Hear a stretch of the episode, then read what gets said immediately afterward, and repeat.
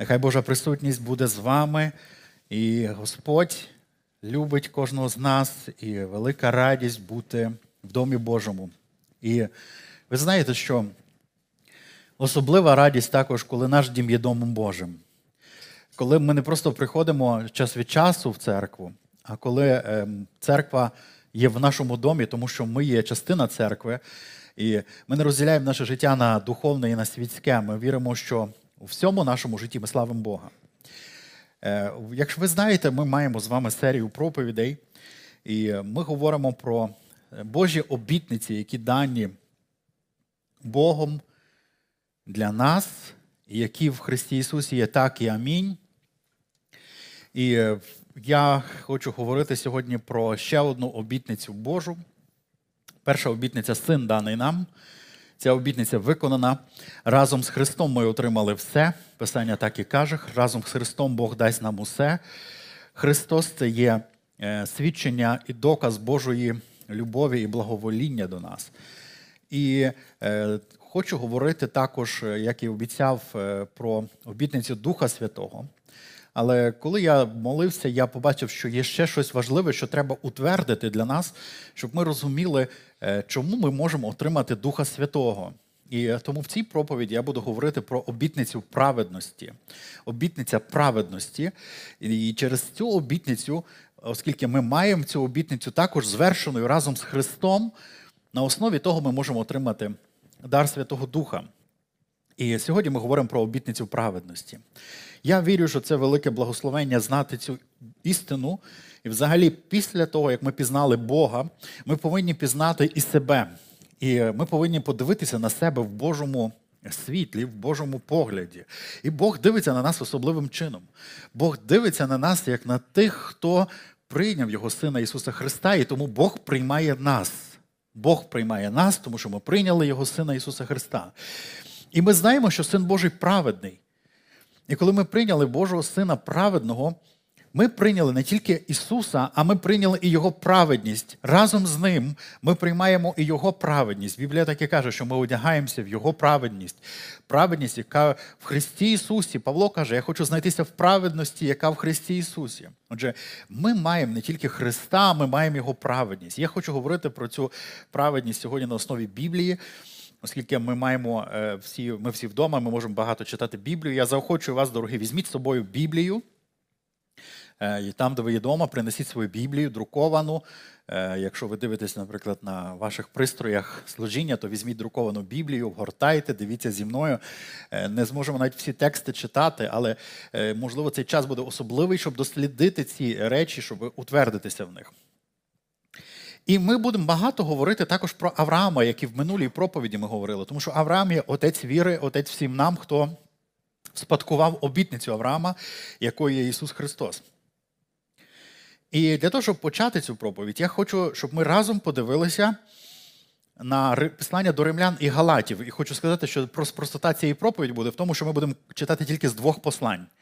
Тільки з двох послань, які є в Новому Завіті, обидва послання апостола Павла, і вони мають різні задачі. Це не є е, одинакові послання, але е, середину цих послань е, Павло розкриває ту саму ідею, ідею нашого оправдання в Христі Ісусі. І тому ці послання обидва дають нам повну картину. І для того, щоб почати, то ми хочемо сказати, прочитати першого, перший вірш, який дуже категорично говорить із римлянам третій розділ і десятого вірша. 3.10 римлянам написано так: нема праведного ані одного. Нема хто розумів би, нема хто Бога шукав би. Усі повідступали разом, стали непотрібні, нема доброчинця, нема ні одного. Ми читаємо із Римлян 3.10, 11 і 12. Якщо ви бачите ці тексти, то вони дуже чітко кажуть, що жодна людина, і коли тут написано жодного, тут мається на увазі, що ніхто і ні серед юдеїв, ні серед е, неюдеїв не є людиною праведною, всі відступили, всі згрішили, всі недостойні перед Богом. Всі не відповідають Божим стандартам. Отже, ми це бачимо дуже чітко: нема праведного ані одного. І коли ми це говоримо, нам а ми хочемо говорити про праведність в Христі Ісусі, то для того, щоб зрозуміти про праведність в Христі Ісусі, перше треба зрозуміти, що жодна людина поза Христом не є праведною. Тому цю річ не досягають, цю річ спадковують як обітницю. Цю річ отримують як дар, а не як заслугу, як плату за щось. Отже, перша ідея, яку треба розуміти, що це є обітниця, оскільки нема праведних людей, то Бог дав людям обітницю оправдати їх. Тому що яка може бути спільність Бога з неправедними людьми? На неправедних людей тільки гнів з неба приходить, і суд Божий приходить. Які ще стосунки може мати праведний Бог з неправедними людьми? Які ще обітниці він може їм давати? Що він може, Як він може Духа Святого дати їм неправедним? Жодних стосунків Бог не може мати з неправедною людиною. І не через те, що Бог не може, через те, що людина неправедна не може догодити Богові. Вона не може бути ну, в системі стосунків, взаємин з Богом. Тому, коли ми говоримо про праведність, важливо розуміти, що це є відправна точка в нашому е, благословенні, в нашому житті. І це є обітниця, і це є дар праведності. Утвердимося в цих простих речах. Жодна людина не є праведною. І далі ще більше е, Біблія говорить і утверджує ці ідеї. Не читаємо далі ті тексти. Ми просто будемо говорити про те, що як же прийшла, як же прийшла. Е, оправдання. І ми переходимо в четвертий розділ. Хоча я би хотів, щоб ви вдома прочитали собі весь третій розділ і побачили, що е, прийшло Божа праведність не як заслуга від закону, а від віри в Ісуса Христа, як дар Божий. Дивіться, читаємо ми разом четвертий розділ. І ми прочитаємо е, буквально з першого вірша такі слова про Авраама. І будемо читати до п'ятого вірша. Що ж скажемо? Знайшов Авраам отець за тілом.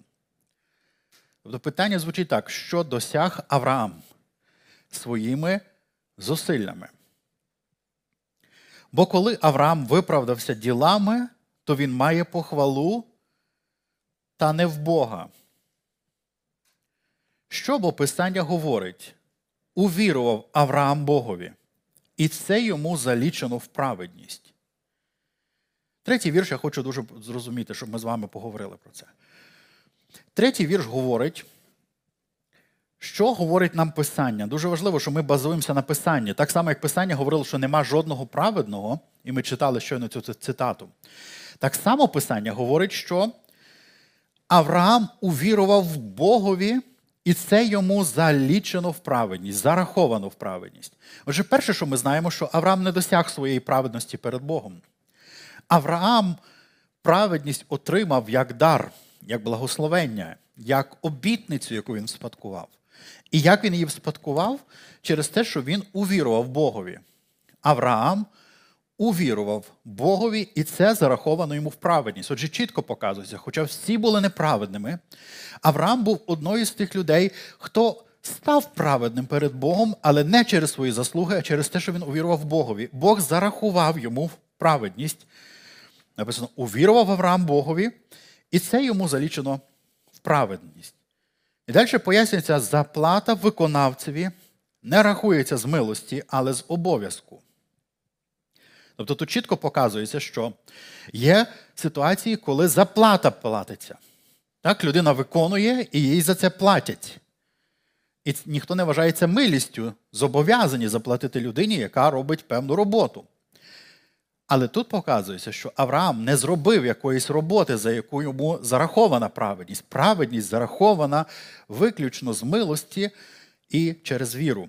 І це хороша новина для нас, тому що ми всі можемо себе знаходити в ситуаціях, що ми щось не виконуємо, що ми щось не можемо е, угодити Богові в якихось речах, що є речі, в яких ми не задоволені собою. І знаєте, ми можемо розуміти, що якщо би праведність досягалася нашими стараннями, тільки ми би завжди були вразливими, ми б ніколи не мали спокою в праведності Божій, тому що завжди було б відчуття таке, що ми не дотягуємо. І це було б об'єктивне відчуття. Ми б справді мали причини сказати, чому ми не дотягуємо. Не тільки диявол би нам щось наговорював, ми б і самі знали, де ми не дотягуємо. Але Виявляється, що ця праведність зараховується людині не через виконання, не через роботу певну, не через заслуги якісь, але через віру. І ми зрозуміємо, що це мається на увазі віру в Ісуса Христа, який даний нам, сина, якого ми отримали. Отже, дивіться, як написано далі. А тому, хто не виконує, але вірує в того, хто виправдує нечестивого, віра його порахується в праведність. Алілуя! Слава Богу! Подивіться, тут написано, що людина не виконала ще закону чи заповідей Божих, але увірувала в того, хто виправдує нечестивого. Кожне слово тут е, надзвичайно радикально звучить. По-перше, що є хтось, хто виправдує нечестивого. Послухайте, ми би хотіли сказати, що Бог той, хто судить нечестивого, правда? І, власне, це істина, тому що в першому розділі римлян ви прочитаєте, що відкривається гнів Божий на всяку нечисть і неправду людей. Але тут написано, що є люди, які приходять до Бога і ще не виконали, але повірили в того, що Він може виправдати. Одна їх віра зараховується їм в праведність. А ви пам'ятаєте, що всі обітниці ми вспадковуємо через віру і терпеливість. Отже, ось тут цей образ дуже чітко показаний. Віра, одна віра в Ісуса Христа проголошує людину вже праведною, зараховується їй в праведність. Не тільки Авраама так вийшло. Виявляється, це спадщина і для нас. Ми, які також повірили в Богові, в Ісуса Христа, одразу отримали праведність як те, як Бог визначив нас, як Він зарахував нам це. І для того, щоб це краще зрозуміти, ми перейдемо з вами до е, ну, власне, ще один текст, який хочу подивитися із послання до римлян. І ми більше Е, не будемо читати з римлян, але хоча я знову кажу, е, багато прекрасно тут написано, повернемося до Галатів. Прочитаємо 10 розділ послання до римлян. Відкрийте зі мною, будь ласка, 10 розділ Післання до римлян. Поки ви відкриваєте, хочу, щоб ви зрозуміли різницю між післанням до римлян і до Галатів. Це важливо розуміти. Післання до римлян це церква, в якій Павло до того, як написав послання, ніколи не був. І він не засновував цю церкву. І він мав дуже велике бажання прибути в Рим і служити там. Але Бог посилав його в різні дороги, іноді Дух Святий не дозволяв йому війти навіть навіть на ці римські провінції, е, і, бо це був ще не не, не його час і не його територія. Він служив в інших місцях, започатковував церкви там. І коли ми говоримо про Галатів, то навпаки, Галати це була одна з перших церков, які заснував Павло. І послання до Галатів це одне з перших, якщо не взагалі перше послання, яке Павло написав до якої-небудь церкви. Тому це дуже раннє послання, і воно в Галатів була конкретна ситуація, проблема, яку Павло вирішував. Це була проблема що новонавернені люди в Галатії з язичників, з поган, які прийшли до Христа, прийняли вірою Ісуса Христа, стали праведними, отримали дар Духа Святого, отримували Божі дари і чудеса і благословення, і жили, і раділи такій великій спадщині, які вони мають в Христі.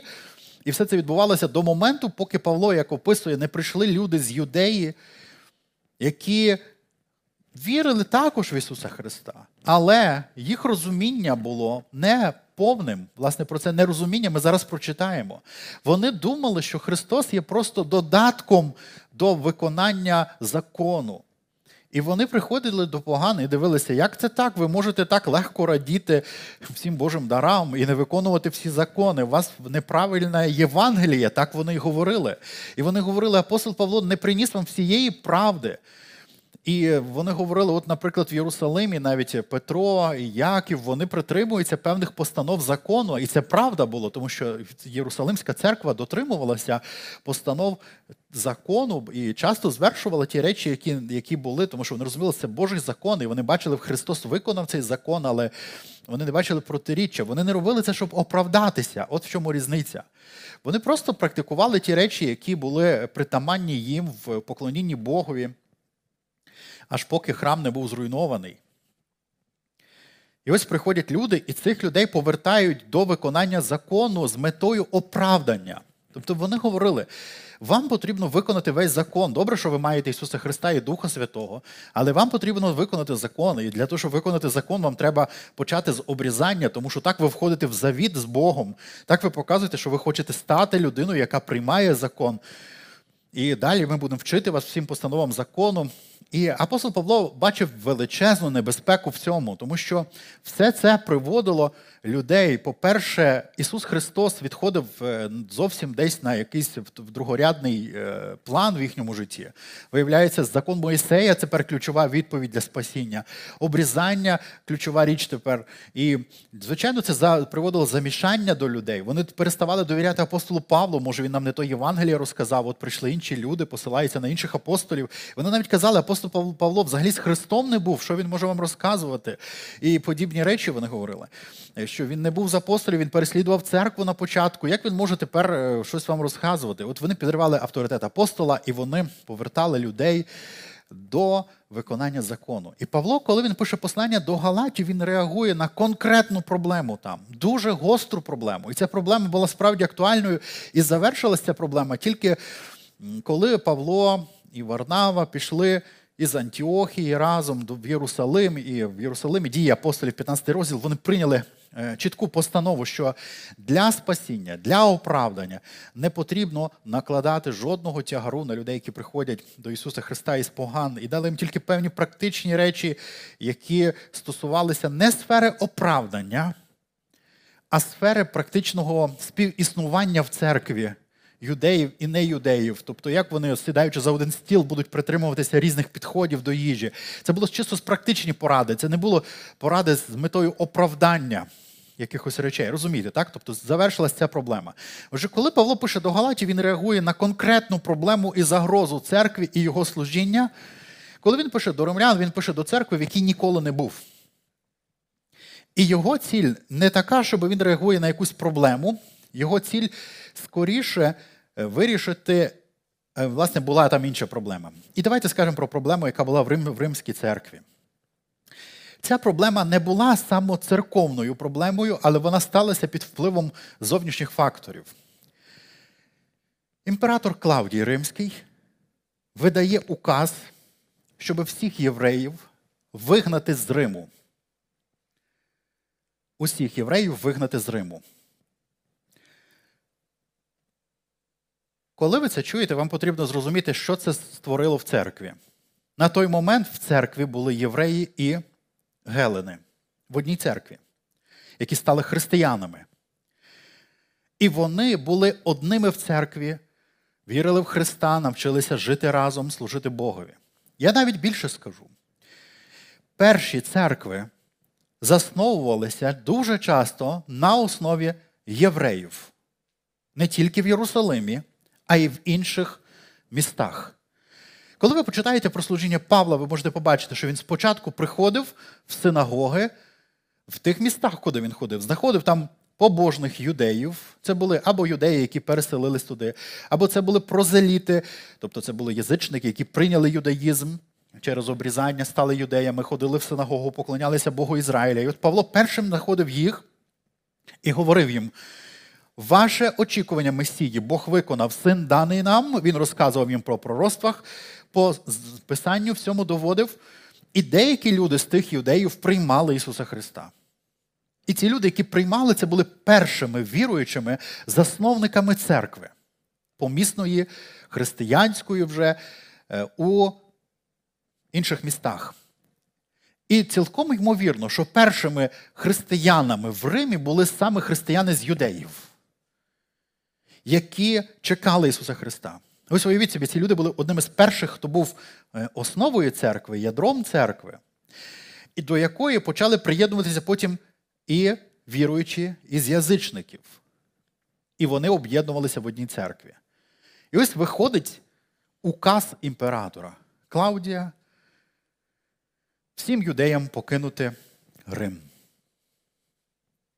І от в тій церкві, де були і юдеї, і Гелени, які разом об'єдналися в одній церкві, всі юдеї йдуть з Риму. Церква залишається тільки із тих, хто прийшов із язичників. Ну, Цей указ був згодом скасований, але пройшли роки. І євреї починають повертатися в Рим також. І коли вони приходять в церкви, в яких вони колись були на початку, вони не впізнають ці церкви, або вони відчувають неприйняття їх. І Павло пише послання до римлян саме з метою показати, що в Божому плані спасіння євреї і неєвреї мають особливе місце, і вони повинні прийняти один одного. Ось тому, коли ви читаєте послання до римлян, я дам зараз короткий короткий аналіз, певний, о, такий огляд послання до римлян. Подивіться, в першому розділі Павло пише, що він не соромиться сили Євангелії, тому що це сила для спасіння кожного, хто вірує, і, і говорить таку формулу: перше юдеєві, потім Геленові. І для чого він це говорить? Для чого римлянам говорити, що що спасіння перше проповідується юдеям, а потім Геленам? Тому що ця ситуація була в цій церкві. Це було перше, що він утверджує. Коли він рухається далі в посланні, він показує, що всі люди відійшли від Бога. І з другий розділ про це говорить: що не немає значення, чи ти юдей, чи ти не юдей. Всі люди відійшли від Бога, відпали, і всі люди одні мали закон Божий, даний їм, а інші мали закон як совість, написано в язичників. І він знов говорить, що юдеї, маючи закон, не завжди виконували, а язичники іноді виконували, тримаючи своїх постанов совісті, хоча і ті, і ті всі згрішили перед Богом. Третій розділ про це говорить. Нема жодного праведного. Ви бачите, ця тема юдеї Гелени через все послання проходить.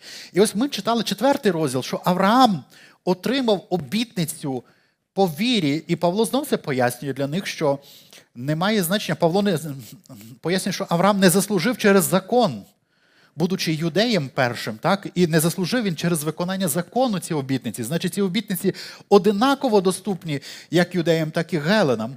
І ось він це все утверджує, утверджує. І коли він доходить до 9 розділу, він говорить про особливу проблему. Він каже: Я так люблю юдеїв, я так скорблю за те, що вони не прийняли спасіння, що я готовий сам би віддати своє життя за ну, вічність свою, щоб вони були спасенні. І він показує, що для них були всі ці обітниці, і Христос був даний.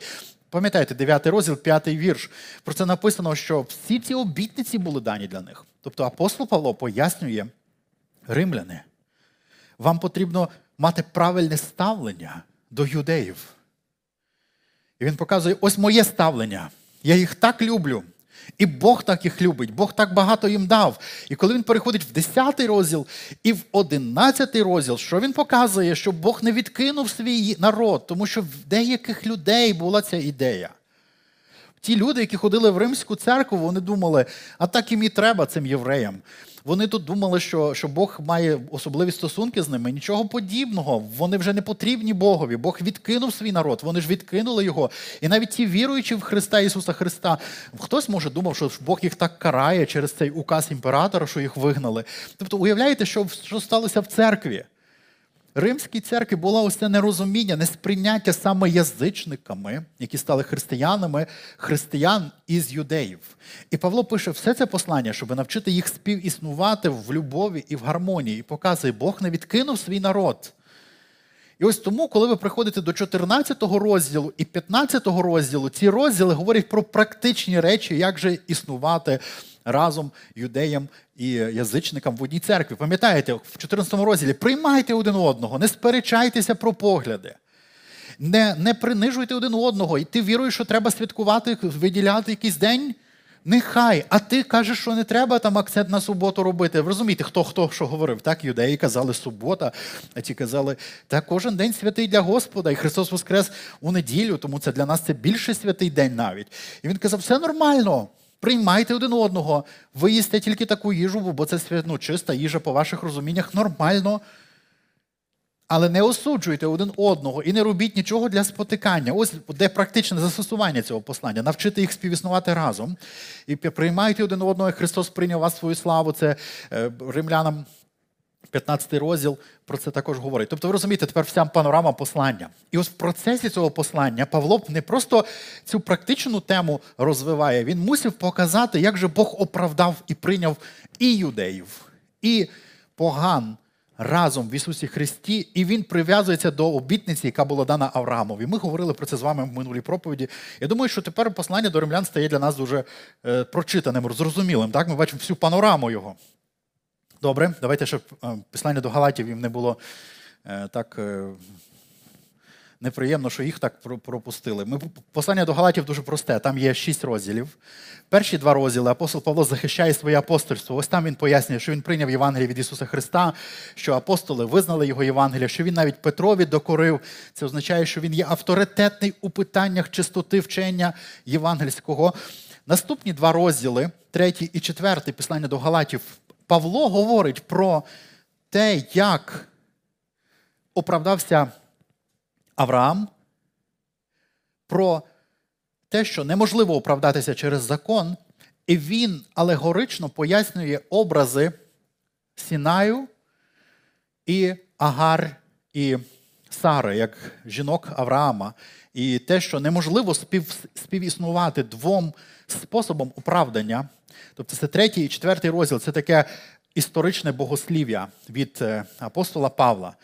І коли він переходить в п'ятий розділ, він робить підсумок того, що він сказав, що ви не можете залишитися з Христом і практикувати закон, але далі п'ятий і шостий розділ він вчить їх, як не грішити. Тобто Павло не просто хотів їх застерегти від закону, він хотів їх застерегти також від беззаконного життя. І він говорить 5.13, наприклад, Христос викупив нас для волі, але дивіться, щоб ця воля не стала поводом догоджати тілу, пам'ятаєте? І далі він говорить про плоди духа і плоті. Він каже, у вас загроза не тільки в законі є, загроза є в тому, що є гріховна природа, яка буде хотіти противного духові. Хоча ви, ви по духу живете, у вас все є, але ви повинні розуміти, що є інша крайність, тому не впадайте в гріх. І шостий розділ каже: якщо хтось і впаде в гріх, то браття духовні, помагайте йому піднятись. І далі він говорить про те, що. Е, Потрібно підтримувати служителів 6-5, які допомагають виправляти інших людей. І 6-6 він каже, куди ви сієте, те і будете жати. Пам'ятаєте, Бог не, не буде осміяний, тому сійте в свій дух, щоб отримати благословення. Ось так виглядає послання до Галатів і до римлян. Два різних послання, два різних задачі, але є щось спільне тема оправдання по вірі. І ось ми переходимо до, з вами до 10 розділу римлян. Пам'ятаєте, це той розділ, в якому апостол пояснює, що хоча народ Божий Ізраїль не прийняв Месію і відкинув його, проте Бог не відкинув свій народ. І ось 10 розділ він пояснюється. 10.1. Римлянам, браття, бажання мого серця і молитва до Бога за Ізраїля на спасіння. Бо я свідчу їм, що вони мають ревність про Бога, але не за розумом. Я хочу цей- цю ідею підкреслити. Дуже важливо, щоб наше служіння і поклоніння Богові було усвідомленим. Ми не віримо, що достатньо просто щось відчувати, переживати в храмі під час богослужіння, що якась е, незрозуміла благодать передається, яка, яку ти не осмислюєш через таїнства. Ми кажемо, що так, багато людей мають ревність до Бога, вони шукають Бога, вони дотримуються різних постанов і розумінь, але вони не мають розуму в тому. Вони не розуміють, що вони роблять, для чого вони роблять. І це погано. Бог хоче, щоб ми розуміли. І ось цей принцип оправдання це факт. Та річ, яку важливо розуміти, і це є факт нашого спасіння, основа, на якій будуються всі інші речі. І от подивіться, далі написано: що ж вони не розуміють? Вони, не розуміючи праведності Божої і силкуючись поставити власну праведність, не покорились праведності Божій. Я хочу, щоб ми це побачили, друзі. Це дуже сильно. Тут написано, що через те, що вони не розуміють Божої праведності, отже, є Божа праведність, яку треба розуміти, чому ми про це все говоримо. Розуміти треба. І якщо люди не розуміють Божої праведності, що вони будуть робити, якщо вони мають ревність до Бога? Вони будуть намагатися поставити власну праведність. Що робить, коли людина ставить власну праведність? Це добре чи погано? Здається, що тут поганого. Людина має ревність до Бога і хоче свою власну праведність поставити. Вона намагається досягти багато речей. Так написано, що через те, що вони не зрозуміли праведності Божої і намагаючись поставити власну праведність, вони не покорилися праведності Божій. А ось тут проблема. І проблема це виглядає так: люди не можуть поставити власну праведність, яка буде прийнята Богом. А не покорившись праведності Божій, у людини немає праведності тоді. Свою вона не може утвердити перед Богом. А Божу вона не приймає. Це так, ніби людина не може сама заробити, на, наприклад, на щось дуже дороге. І вона не приймає подарунок, який би вирішив цю проблему, значить, в неї не буде. Все, що в неї буде, це дефіцит, відчуття, що вона не дотягує, проблема. Але покорившись праведності Божій, людина отримує праведність Божу. Але щоб їй покоритися, їй треба зрозуміти. Треба розуміти праведність Божу. І треба покоритись праведності Божій. Тому віра це не є щось сліпе. Ми дуже часто в нашій вірі базуємося на фактах. Віра це коли я знаю, що Бог дав мені, я знаю, я розумію, як це дано мені, і я через це маю віру, і я покорююся Слову Божому і кажу, так є. Пам'ятаєте, як Авраам став праведним? Написано, ми читали четвертий розділ ем, римлянам. Увірував Авраам, і це зараховано йому в праведність. В момент, коли я вірю Богові, коли ви вірите Богові, ваш, на ваш рахунок зараховується виконання Божих обітниць. Ви повірили, і на небесах кажуть, це належить вам. І ось сьогодні ми говоримо про проголошення вас праведною людиною, як це працює в Бога.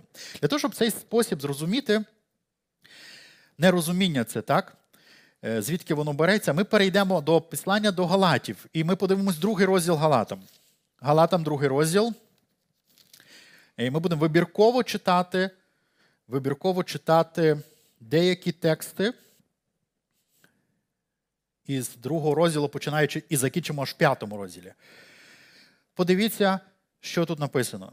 Ми будемо читати з 16-го вірша Галатам 2,16. Пам'ятаєте, другий розділ Павло закінчує апологію свого апостольства, і він посилається, що це не тільки він так розуміє, а що так розуміють і апостоли в Єрусалимі це питання. І от він каже, коли ми дізналися, 2,16 Галатам, ми дізналися, він має на увазі і Петра, і Якова, і інших апостолів. Він каже, коли ми, як апостоли, дізналися, тобто це є таке дізнання на досвіді, ми це точно знаємо тепер, що людина не може бути виправдана ділами закону, але тільки вірою в Христа Ісуса, то ми ввірували в Христа Ісуса, щоб нам виправдатися вірою в Христа, а не ділами закону. От бачите, чому важливо розуміти? Каже, коли ми дізналися, то ми увірували в Ісуса Христа, щоб виправдатись. Тобто, як тільки людина усвідомлює цей факт, що вона не може заробити своїми ділами праведність перед Богом, вона повинна перестати використовувати цей спосіб оправдання і всю свою віру покласти на Ісуса Христа. І так написано: ми, коли дізналися, що людина жодна, пам'ятаєте, всі згрішили, нема праведного ні одного, і і більше того, не просто нема праведного, ніхто не може досягти праведності сам. А раз ніхто не може досягти праведності сам, коли ми тільки це зрозуміли, ми відкинули спроби утвердити свою праведність від діл закону перед Богом, а вспадкувати Його праведність через віру в Ісуса Христа, як обітницю, як дар Божий. І каже Писання, що як як ми увірували, ми отримуємо, як і Авраам, цю праведність, як дар Божий, як спадщину, як обітницю праведності. От давайте, друзі, ще раз зі мною подивіться цей текст. Написано, що ми увірували в Христа Ісуса, друга половина цього вірша, щоб нам виправдатись вірою в Христа, а не ділами закону. І ось підсумок цього жодна людина ділами закону не буде виправдана. Що ми знаємо два таких категоричних ствердження, які має апостол Павло. Ми читали у третьому розділі римлян: нема праведного ні одного. І знову тепер жодна людина не може себе виправдати перед Богом. Чуєте дві речі? Ніхто не праведний і ніхто себе не оправдає.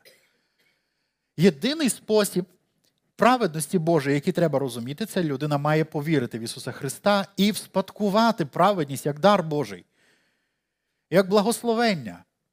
Не як заслугу, яку людина досягає. Ніхто не є праведний і ніхто ніколи не отримає праведність через виконання закону. Це можна отримати як дар. І він каже: як ми тільки це зрозуміли, ми повірили, щоб нам оправдатися. Добре, я хочу, щоб ви подивилися 21 вірш.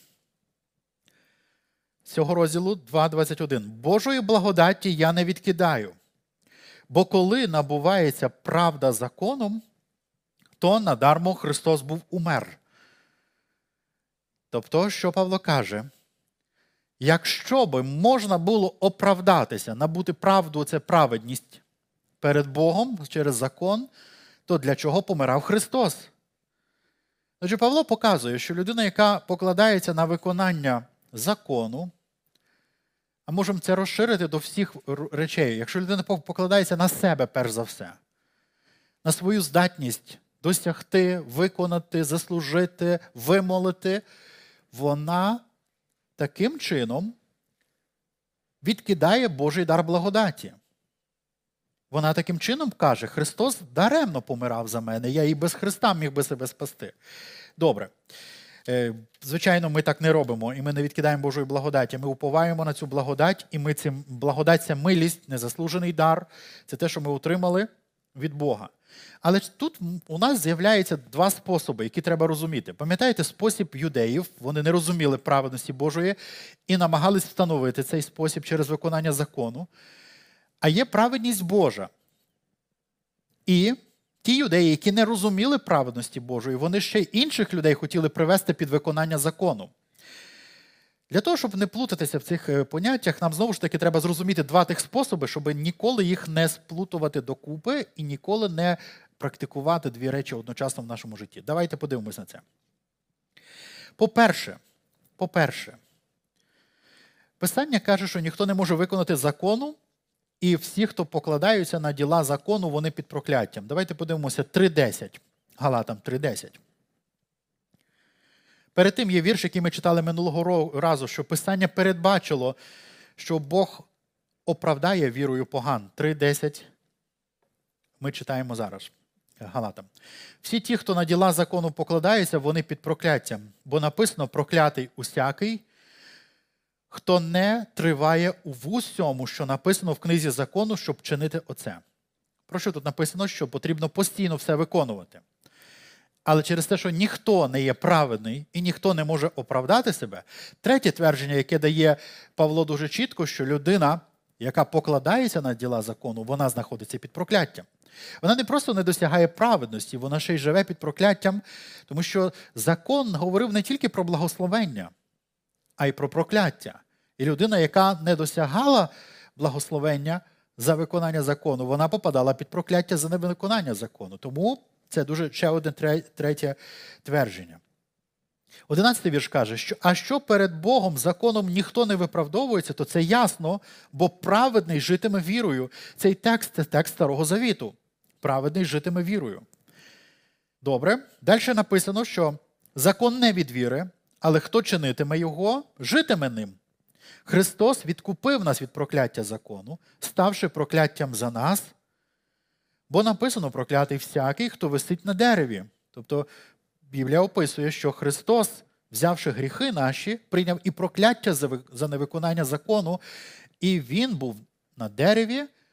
І люди зрозуміли, що раз він на дереві, він під прокляттям Божим знаходиться. Тому що і в законі про це написано, що це не є стан благословення, коли ти повішений на дереві. І люди розуміли це. Христос відкупив нас. І написано далі, щоб для чого він це зробив? Щоб Авраамове благословення в Христі Ісусі поширилось на поган, щоб обітницю Духа прийняти нам вірою. Ось про обітницю Духа хочу говорити в наступній проповіді. Але зараз я хочу показати, що перед тим, як ми отримали обітницю Духа, ми отримали праведність в Христі Ісусі, прийнявши Христа вірою. Це перше, що ми отримали. Ми стали праведними. Власне, про цю праведність і говориться постійно тут. І ось хочу 15-18 вірш, щоб ми разом прочитали зараз. Тому що він кардинально показує, що ж відбулося з законом. Тому що е, навіть в новозавітніх віруючих, які живуть зараз, дуже часто є ця плутанина з законом. Причому плутанина є в різних таборах християнських, тобто і в тих, хто е, проповідують. Е, крайню благодать, чи як як то гіперблагодать, чи благодать, як все, що нам треба, тільки благодать, чи тих людей, які ну, ми можемо назвати їх більш традиційними якимись віруючими, які е, дуже багато уповають на свої діла. У обох сторін є нерозуміння цих речей. І для того, щоб ми все-таки, я не кажу, що що я маю абсолютно повне розуміння, я кажу, що воно є ось тут в Біблії. Якщо ми зрозуміємо ось ці наступні три вірші, ця тема стане легшою для нас. Дивіться, що тут написано. Браття, кажу я по-людському, ми читаємо 3.15. Тобто Давайте по-простому пояснимо ці принципи. навіть людського затвердженого заповіту ніхто не відкидає та до нього не додає. Отже, про що? Чому ми говоримо про спадщину? Тому що це заповіт. І ось тут якраз про це йде мова. Обітниці вспадковуються. Я хочу знову це підкреслити: обітниці вспадковуються. І через те, що вони вспадковуються, нам потрібна не тільки віра, а й терпіння. Тому що якби тільки віра, то ми б обітниці вибивали. Розумієте, друзі? Я хочу, щоб ми це зрозуміли. Я ще більше поясню в наступних проповідях, чому віра і терпіння потрібні, щоб спадковувати обітницю. Не тільки віра. Але якщо немає віри, то чого ти будеш чекати? Для чого ну, ти не будеш чекати і терпіти? Віра і терпіння дають нам обітницю спадкувати. Так, Через те, що це спадщина, потрібно терпіння. Так от, подивіться, Павло каже: якщо хтось записав заповіт, дав заповіт, то цей заповіт ніхто не може редагувати потім. І не може ніхто його відкинути. Заповіт даний, і він вступає в дію, коли помирає заповітник. Але ніхто не може зробити редакцію його і додати чи відкинути щось не може. Тепер, що важливо зрозуміти? Що є заповітом старим? Більшість людей скажуть, старий заповіт це закон Моїсея. І ось тут помилка. Старий заповіт це не закон Моїсея. Старий заповіт це є обітниця, яку Бог дав Авраамові. Ну, якщо бути точним, було багато заповітів в Старому Завіті. Був Адамові заповіт, Ноєві заповіт, Авраамові, був заповіт з Давидом і з Ізраїлем, і Новий Завіт. Всі ці завіти є в Біблії. Але коли ми зводимо книги Старого Завіту і старий заповіт, і кажемо, що це закон, це перша помилка, яку дуже часто роблять якраз люди, котрі е, проповідують е, благодать, як і кажуть, от все благодать, це все старий завіт, і вони все це зводять до закону. Це помилка. І ось тут Павло показує, чому ця помилка є помилкою. Дивіться. Він каже так, що є заповіт, який ніхто не може відмінити. І от що цим заповітом є, це обітниці дані Авраамові. Чому я так кажу? Тому що в 16-му вірші про це написано. Дивіться, обітниці дані були Авраамові і насіння його. Ми про це говорили в минулій проповіді. Авраам прийняв обітниці, а ми його насіння. Не говориться і насінням, як про багатьох, але як про одного насінню твоєму, яке є Христос. Тобто Христос був тим насінням, який прийняв ці обітниці а ми їх спадкували зі смертю Ісуса Христа. Розумієте, як спадщина вступила в силу? Тобто Авраам отримав обітницю, повірив Богові, проголошений праведним. Христос є виконанням цієї обітниці, який вспадкував цю обітницю, і, вспадкувавши їх, помер, а нам залишив спадщину. А чому вона наша? Бо ми в Христі Ісусі, ми повірили в нього, прийняли його вірою. Ми отримали сина, значить, отримали з ним все. Ось так працює цей принцип. В цій проповіді більше е, може ще раз просто підсумували те, що ми говорили минулий раз. Так? Авраам отримав обітницю. Цією обітницею був Христос. Христос звершив цю обітницю, і кожен, хто прийняв Христа разом з Сином, отримає і все. І перше, що ми отримаємо, це обітницю праведності. Так. Тепер важливо зрозуміти, що хоче Павло нам сказати. Раз ніхто не відміняє заповіту, і далі в 16 розділі він каже, заповіт був даний Авраамові, то 16 вірш, 17 буде говорити про це. А я кажу це, що заповіту від Бога, затвердженого, затвердженого Богом Авраамові. Заповіт був затверджений Богом Авраамові. Закон, що прийшов по 430 роках, не відкидає, щоб обітницю він зруйнував. Якщо ми зрозуміємо цей принцип, ми зрозуміємо, чому ніхто не може оправдатися законом. Подивіться, був Авраам, Бог йому дає обітницю. Одна з тих обітниць, що в нього будуть діти, потомство. І буде насіння. І в цьому насінні благословляться всі народи. Коли Авраам отримав цю обітницю, в нього не було ще дітей своїх. Але він повірив Богові, що все це буде. Потім Бог уточнив обітницю, що дитина буде саме від Сари. А потім Бог йому сказав, що вони наповнять цю землю. Вони благословляться. Я благословлю всіх, хто буде їх благословляти. І прокляну всіх, хто їх буде проклинати. І в тобі благословляються всі народи, мається на увазі в Ісусі Христі, який прийде від Авраама, як син Авраама через Ізраїля. Всі народи будуть благословенні. Ми благословенні зараз. То що ж тоді відбулося з законом? Коли Бог сказав обітницю Аврааму, він йому також сказав, щоб ти знав, що є ще обітована земля, яка дана тобі і твоїм нащадкам. Але вони не будуть тут жити відразу. Вони будуть вигнані, Бог каже, я їх поведу в Єгипет, і там вони стануть рабами, і Бог навіть каже, скільки це років буде. Авраам це знав, все, що станеться. Це не була випадковість. Бог управляв цим процесом.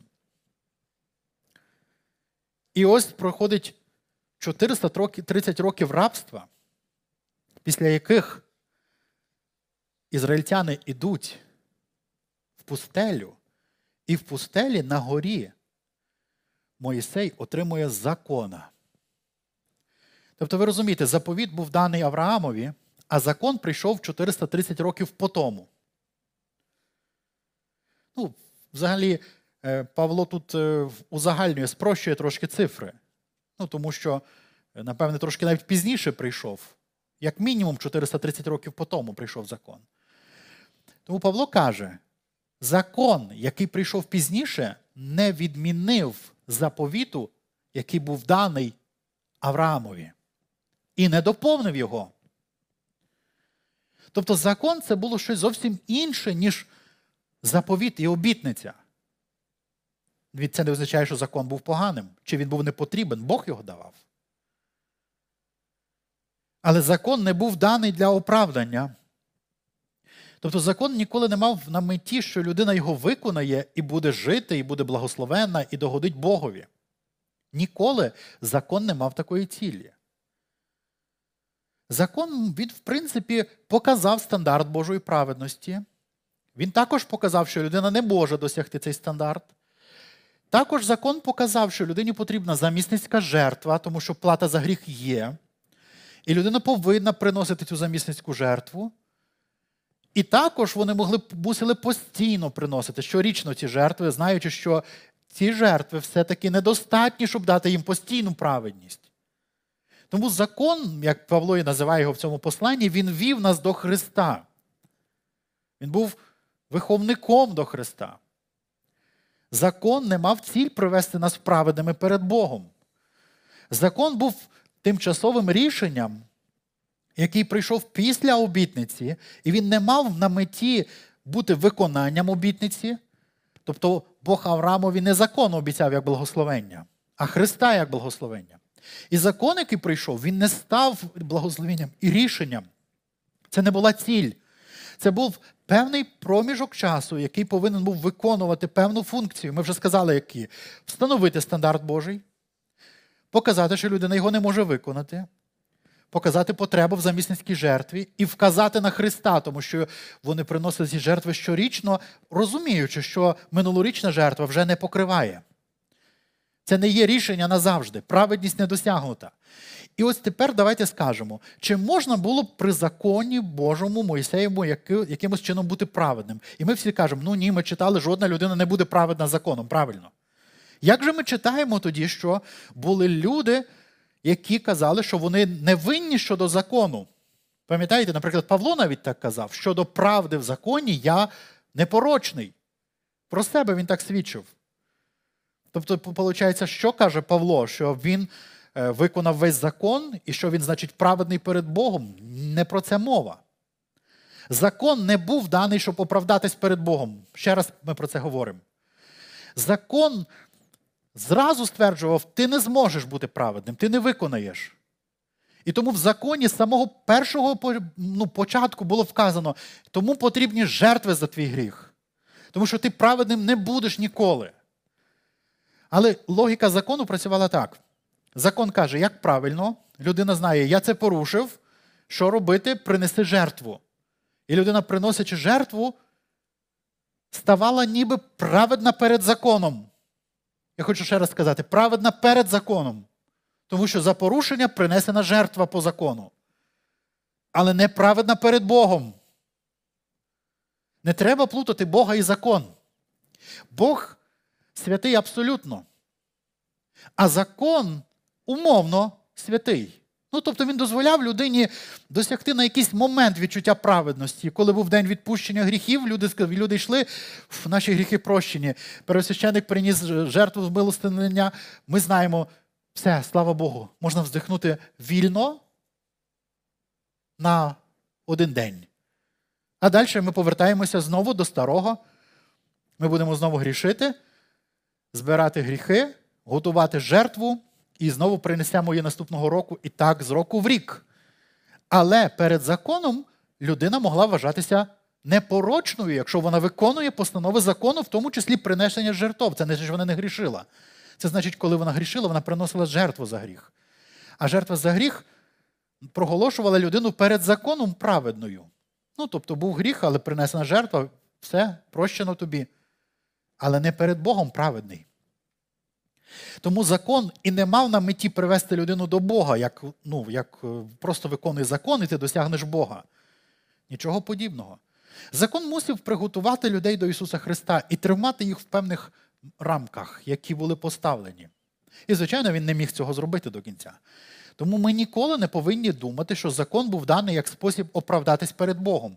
Можна було б бути праведним по закону перед законом. Наприклад, про Захарію так написано е, батька Івана Хрестителя, що він був праведний. І багато людей ви знайдете в Біблії, таких, які таким Словом Божим проголошені праведними перед законом. Це значить, що вони дотримувалися всіх постанов закону.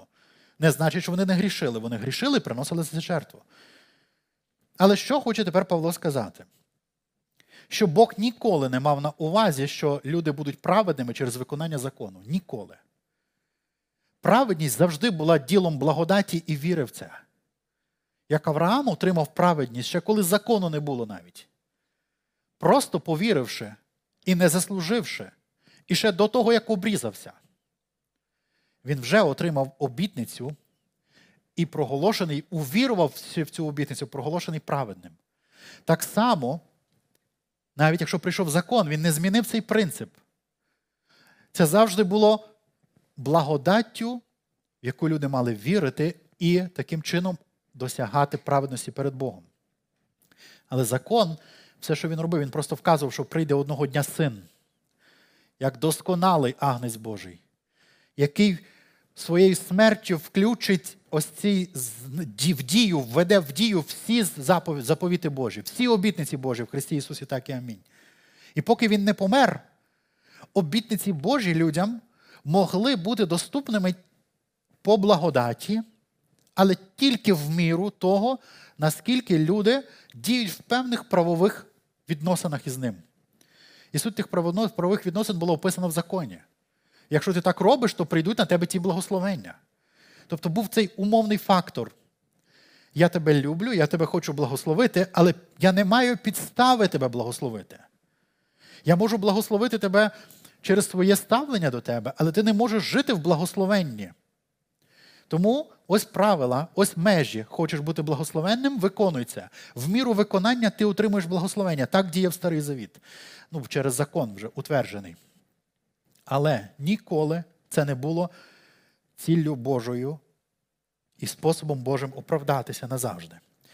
Добре. От ми читали 16 й вірш, 17 й вірш, написано, що він не руйнує цю обітницю. 18 вірш. Бо коли від закону спадщина, то вже не з обітниці. Бачите, друзі? Наша, Наші обітниці праведності вспадковуються, а не заслуговуються. Вспадковуються через віру і терпіння. Пов'язані вони з Христом Ісусом. Авраам чекав на виконання цих обітниць, хоча він зразу був проголошений праведним, хоча він зразу був названим батьком багатьох народів, він чекав цього. Але він чекав це як праведна людина перед Богом, яка має стосунки з Богом. Тут я хочу дещо ще підкреслити. Чи Авраам, будучи проголошеним праведним, робив неправильні вчинки? Робив. Коли ми читаємо про якісь його дії, ми можемо зрозуміти, ну, очевидним, неправильним вчинком було Агарь і народити Ізмаїла. Але подивіться, через благословення, яке Бог дав Авраамові, і через завіт праведності Бог каже: Я подбаю про нього, я благословлю його. Я навіть більше про це скажу. Авраам, коли Бог йому сказав, відпусти Агар і Ізмаїла, ну, спочатку Сара це сказала, Бог підтвердив, що це правильно. То відпустив Авраам Агар і свого сина Ізмаїла не дуже добре. Ви можете це побачити? Він відправив їх іти через пустелю і дав їм там один е, бурдюк води там, чи, і трошечки хліба і сиру. Такий багатий чоловік відпускає свого сина, так? Це не було дуже праведним ділом. Чи коли йти в місто і казати, там, це просто моя сестра, вона була його родичкою, сестрою нерідною. Але все-таки це була його жінка. Це не було праведним ділом. Але я хочу, щоб ви побачили, що через те, що він був праведним по вірі перед Богом, не по заслугам, Бог виправдав його ті діла. Яким чином він виправдав? Він сам втрутився і захистив і Сару, і Агар з дитинкою ангела Божого дав. Пам'ятаєте, воду їм дав. І він каже: Я його благословлю, я його зроблю сильним, і покоління його підніму. Я хочу, щоб ви це розуміли, наскільки сильним є Божа обітниця. Навіть якщо людина поступає невірно, Бог лишається вірний своїм обітницям. Це показано і в історії Ізраїля. І Павло показує це в писанні до римлян, каже, що якщо вони стали невірними, Ізраїль, це не відміняє Божу вірність, Бог залишається вірним. Його слово надійне. Це дуже хороша новина для нас в Новому Завіті. Знати цей принцип, що якщо ми увірували в Ісуса Христа, ми проголошені праведними, ми це не заслужили, а вспадкували. Це милість, а не закон. Це дар благодаті, а не мої заслуги. І це настільки надійно, що Бог лишається вірний своїм обітницям. А гарантом цієї обітниці є Ісус Христос, який помер. І ніхто не додає до цього і не віднімає нічого. І немає ніяких поправок до цього. Тому що син даний нам, і разом з ним дано нам все. І сьогодні ми говоримо, що нам дана праведність. І ось це треба розуміти, це незмінно.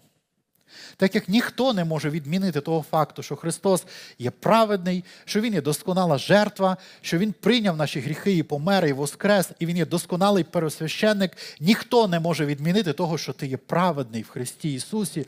Якщо ти віриш в Ісуса Христа, і тобі це зараховано одною вірою.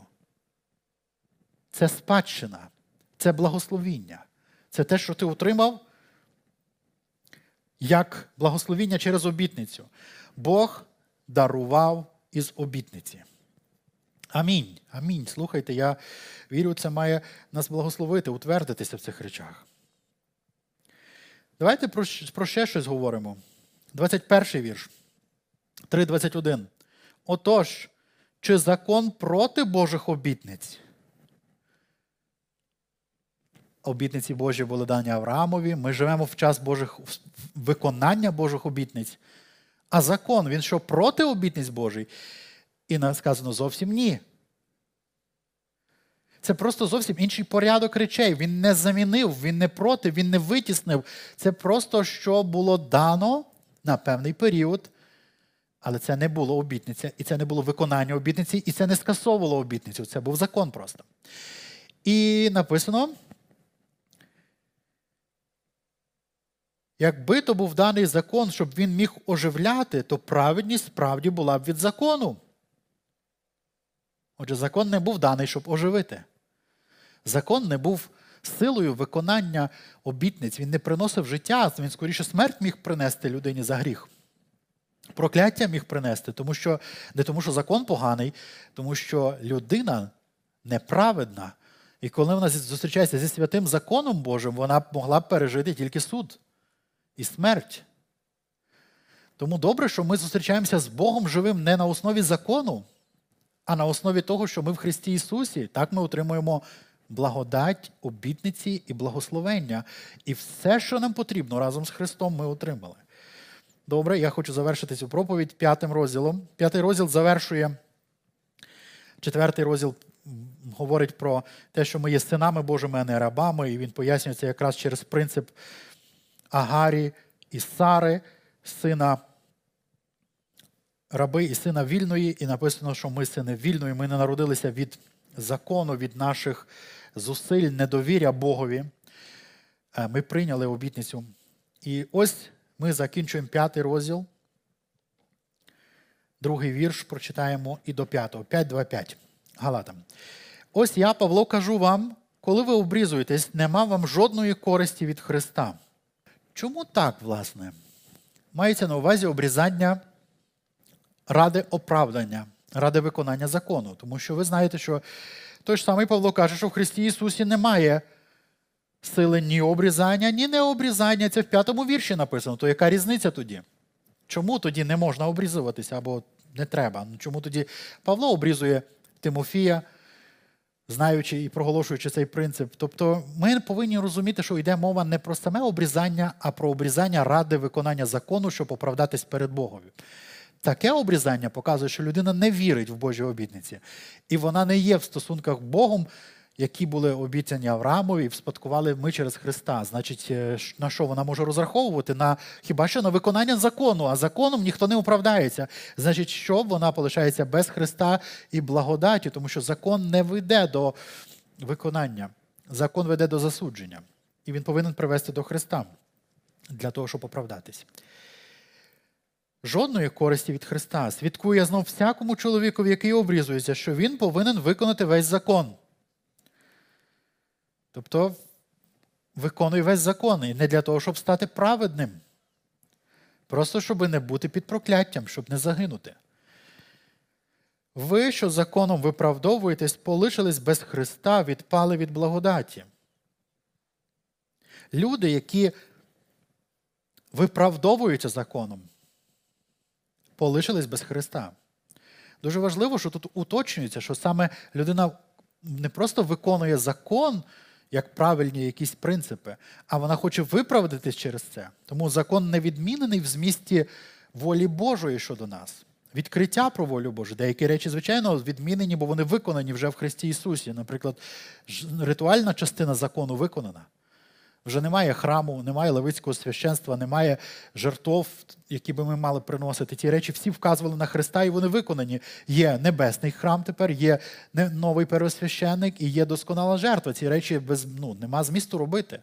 Але ті речі, де Бог відкрив себе, наприклад, як заповіді Божі, ці речі правильні. Вони завжди є волею Божою. Вони завжди залишилися. Ніхто цих речей ніколи не відміняв. І новий завіт повторює заповіді Божі. І тому інша крайність, коли люди кажуть 10 заповідей не для християн Нового Завіту, то це такий е, трохи треба уточнити, що ви маєте на увазі? Що значить не для християн Нового Завіту? Якщо ви скажете, що ми не оправдовуємося через 10 заповідей, то це так, правильно, ми не оправдовуємося, але сказати, що вони не для нас, це також не дуже правильно, тому що вони для нас, оскільки ми виконали закон в Христі Ісусі. Вони вже наші, ми це вспадкували. Нам зараховано виконання цих заповідей. Ми не оправдовуємося ними, але ми не відкидаємо їх в змісті, що це щось неправильне, що від з яких пір можна е, красти, вбивати і чинити перелюб і інші речі. Ні з яких пір. І так само апостоли там. Підтверджують ці заповіді частково, перераховують їх. Наприклад, Павло посилається в посланні до Галатів на п'яту заповідь. Ефесян, перепрошую, діти коріться батькам, бо це правильно, і це заповідь з обітницею. Тобто він посилається на ці заповіді, як як ті, які актуальні для віруючих Нового Завіту в плані принципу. Не оправ... не для оправдання, а для того, що це правильно, це воля Божа, і це ніколи не відміни... не відмінилося. Звичайно, коли ми ходимо по духу, ми взагалі не думаємо про заповіді. Вони нам не потрібні, тому що сам дух веде нас у волі Божій. І ми поступаємо правильно. Так Біблія і каже, що люди, які живуть по духу, на них нема закону. Але очевидно, що не всі християни живуть по духу. Ну, я думаю, це очевидно, правда? А раз не всі християни живуть по духу, то не можна сказати, що е, для всіх автоматично християн заповіді не потрібні. Для деяких потрібні які не розуміють, як це жити по духу.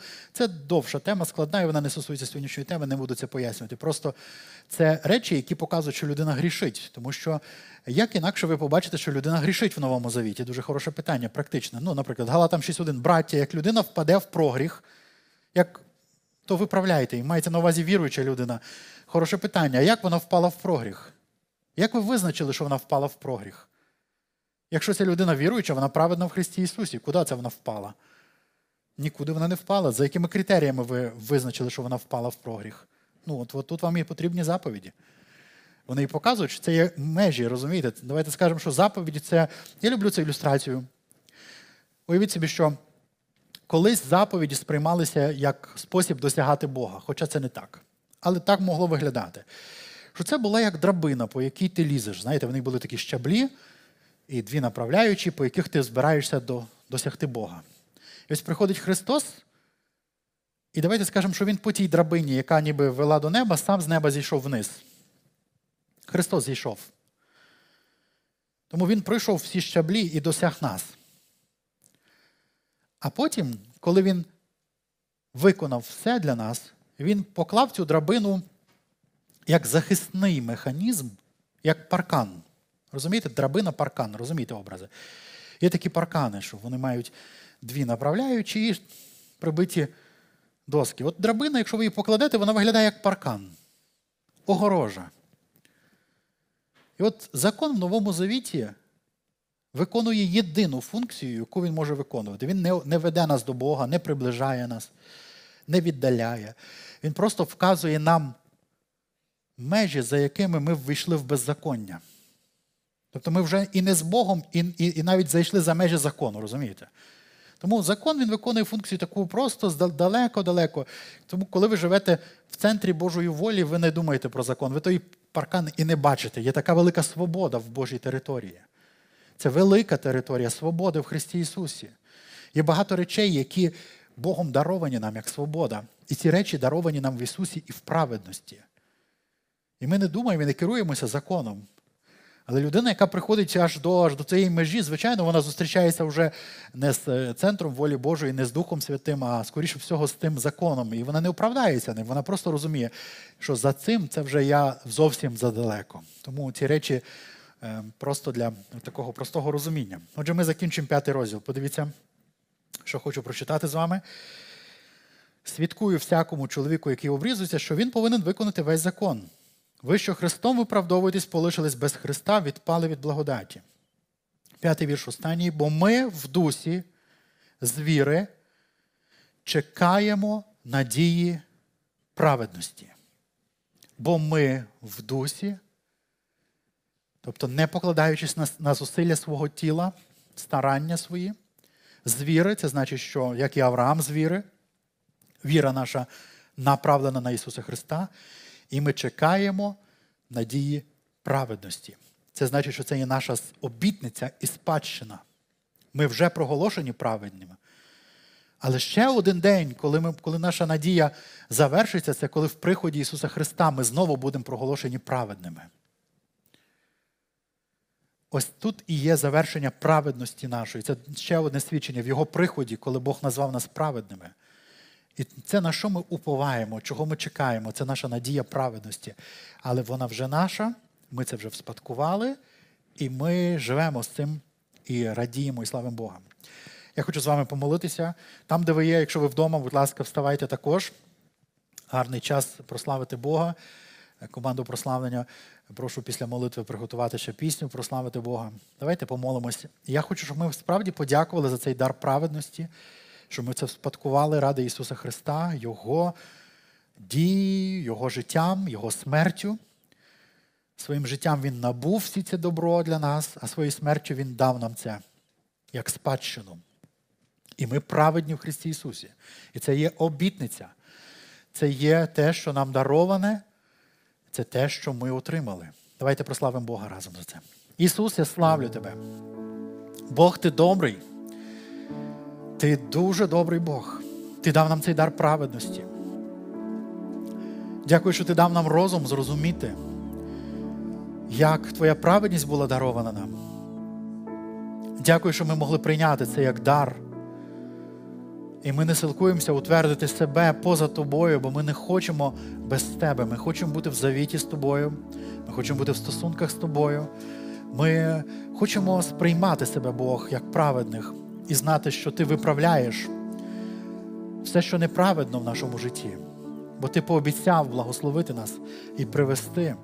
Тому ти навчаєш нас, тому Дух Святий провадить нас, тому ти викликаєш нас бажання і дію за доброю волею своєю. Тому ми поводимось відповідно покликання, щоб досягти того, до чого ти покликав нас, і служити тобі, Бог, виконати призначення. І у всій цій дорозі ми уповаємо на Твою роботу в нас, на праведність, яка приходить від віри. І ми стремимося жити в цій праведності і ходити в світлі, до якого ми покликані. Слава тобі, Ісус! Я дякую тобі за праведність як дар. Я дякую тобі за те, що ти зробив праведними, Господь, кожного, хто повірив в Ісуса Христа. І це є дар обітниці, дар благодаті, не за нашими заслугами, не через виконання, а через віру в того, хто заслужив і виконав, в того, хто забезпечив і дав нам це. І Боже, нехай це утвердження в праведності допоможе нам спадкувати всі обітниці, тому що праведним людям належать всі твої обітниці. А ти зробив нас праведними в Ісусі Христі і разом з Ним дав нам усе. Тобі слава на віки віків. Амінь, амінь, амінь. Слава Богу, слава Богу. Хочу проголосити, дорогі, благословення на ваше життя. І нехай Божа присутність буде з вами і далі. Нехай в ваших домах буде радість і мир. Нехай благословення будуть з- з вами Божі. Все в Христі Ісусі для нас, так і амінь.